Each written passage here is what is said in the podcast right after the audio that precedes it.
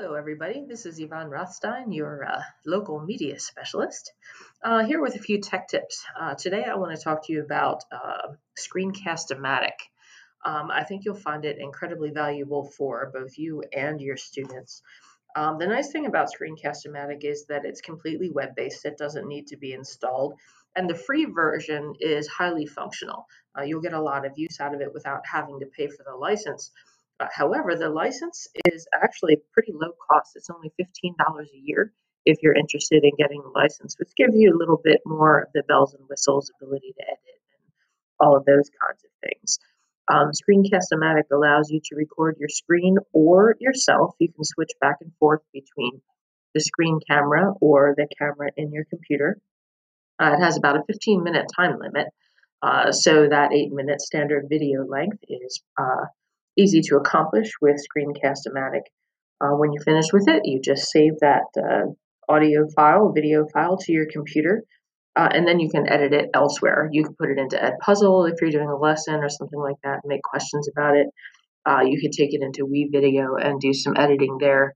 Uh, once you have the original video, it's not that difficult to, to go ahead and, and do some editing with that somewhere else.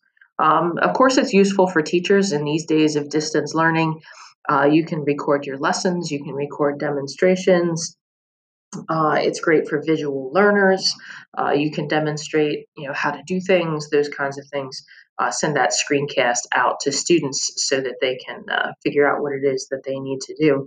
It's also a great tool for students to demonstrate learning, particularly right now while we're all trying to teach online.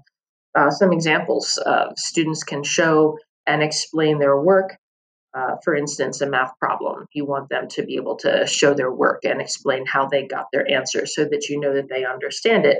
That's something that's possible with a screencaster. Um, all of our kids have touch screen computers, so they could solve a math problem right there on the screen and and record it as they're going and then submit that recording to show that they know what it is that they're doing you can also do uh, responses to literature. You can use it to voice over presentations, like if students are doing a presentation in Prezi or um, any any other presentation software, and uh, and you want them to do a presentation with that that includes their own voice.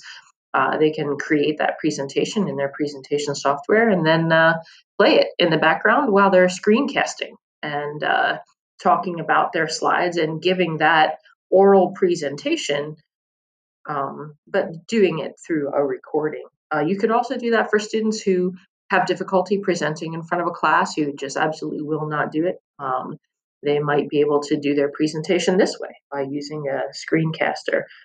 Um, it does also allow students to share their work with a broader audience if they choose to do that. They can upload that video anywhere uh, and send that out to uh, the world if they choose to.